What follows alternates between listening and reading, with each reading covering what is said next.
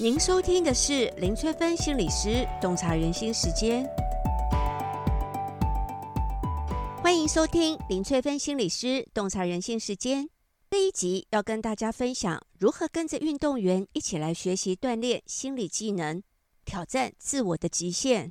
看到奥运健儿在运动场上的表现，真心以他们为荣。比赛的时候可以镇定、自信、专业的展现苦练多年的成果。真的很不简单哦！上场竞赛的时候呢，为了追求最佳的表现，需要强化的心理技能包括：成绩落后的时候保持镇定，不管什么状况都对自己有信心；面对压力的时候，懂得运用有效的方法来释放身心压力；遇到瓶颈或挫折的时候，不会自我打击，也不会退缩却步，对内呢可以自我增能。对外呢，也可以寻求资源来协助自己渡过难关。这一次的奥运比赛过程中呢，看好度、表现度跟讨论度都很高的桌球选手林昀儒就很值得我们跟他一起来学习心理技能。心理技能的终极目标呢，是锻炼我们自我调整的能力，不仅做好自我管理，也帮助自己达成短期目标跟长期目标。对运动员来说呢，设定长期目标的功能。是为了避免因为短期目标没有达成而感到灰心丧志。一个优秀的运动员不会因为输或者是赢而来评价自己，他们会设定长期目标，评估自己的表现，重视比赛的品质，看到自己的进步。心理技能良好的运动员呢，知道如何做好心理能量的管理，减少身心的耗损。大多数的运动员在一般的状况下呢，或是低度压力的竞赛里面，心理技能都可以从容的应对。可是，在高度压力的奥运比赛当中呢，表现往往会不如预期。这个时候可以检查心理能量流动的方向。如果心理能量流动到焦虑、不安、害怕比赛的结果输掉了，那就没有能量流动到专注比赛。如果心理能量流动到自责、懊恼，那就很容易因为过度练习、过度自责而受伤了。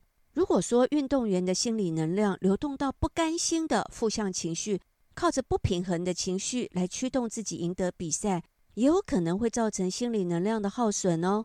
不过在这边要跟大家提醒，心理能量的耗损往往不会在当下立即显现，而会慢慢的失去动能。这个时候呢，可以转换焦虑性的想法来减少心理能量的耗损。要避免心理能量的耗损呢，可以转换焦虑性的思考。咨商的过程中，我很常帮当事人确认有没有下面这些焦虑性的想法，大家也可以一起来确认看看。第一个，自己有没有认同的需求，总是担心别人怎么看待自己。第二个，大部分的时候都活在未来，每一件事情都做最坏的打算跟预期。第三个，会不会夸大负面的事情，常常会感受到焦虑的情绪。第四个，非常抱持完美主义，任何一点小错误都代表自己彻底失败。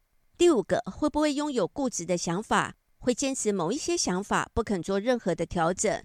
好，算算看自己有几个是，是越多呢，就代表你越容易陷入焦虑性的想法当中哦，会不自觉的耗损心理能量。在带领当事人降低焦虑的过程中呢，我发现有一个方法来转换焦虑的想法，效果很好哦。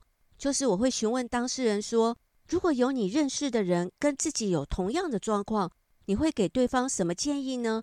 几乎每个人都能够马上想到答案。奇妙的是，当自己深陷其中的时候，就没有办法调整想法，跳出来从别人的角度来思考，就能带领自己从焦虑性的想法当中脱困哦。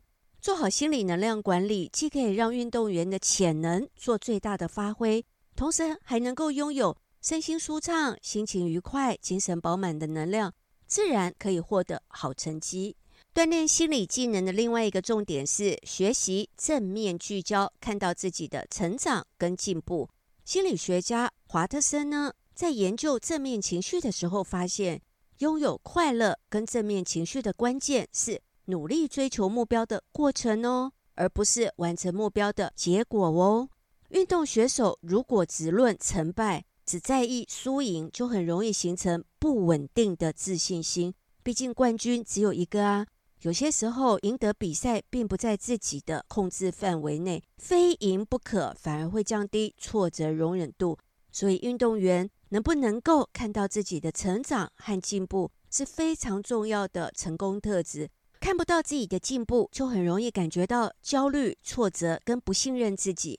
看得到自己的进步，不仅对自己有信心，对表现也会有比较高的满意度。一场精彩的比赛跟比赛的对手呢，既是竞争，同时也是互相学习。双方尽力在比赛当中追求卓越，激发彼此最大的潜力。对运动员来说，成功的起跑点就是热爱比赛，享受学习的过程，熟练困难的比赛技巧，开心的去参与竞赛，对努力达到目标有荣誉感。羽球天后戴资颖在接受电视访问的时候表示，她从小跟着热爱羽球的父亲一起打球，大人打球，小孩也跟着打。小学开始练球，到了小六已经没有对手。这个时候呢，父亲决定让他升级。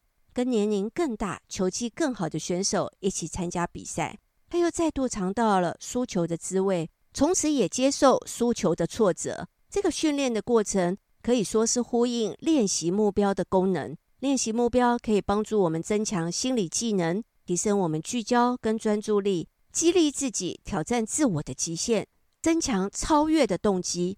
另外一个棒球界的超级运动明星呢，铃木一朗的练习过程也很值得我们深思哦。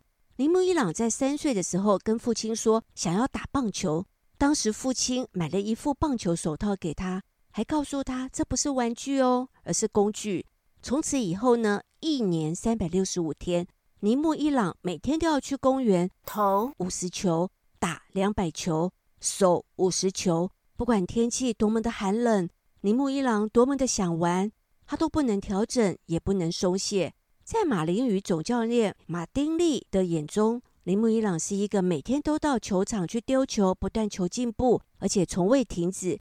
有些球员会觉得倦怠，或者是偶尔停下来练习，但是他从不休息。这些都展现了他对于棒球的热爱。要成为顶尖的运动员，追求卓越比赢得胜利更加的重要。追求卓越不是一条直线进行的道路哦，而是高低起伏、不可预测的，考验着运动员的韧性跟决心。像是体操选手李志凯的奋斗故事，就激励了无数的人心。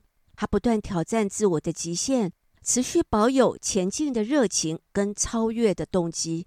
运动选手的心理技能训练需要持续整个运动的生涯。运动员最害怕在运动技能处在巅峰的时候受伤，不但要承受身体上的痛苦，更要经历心理上的冲击，害怕无法恢复原本的水准，担忧无法再重返运动场。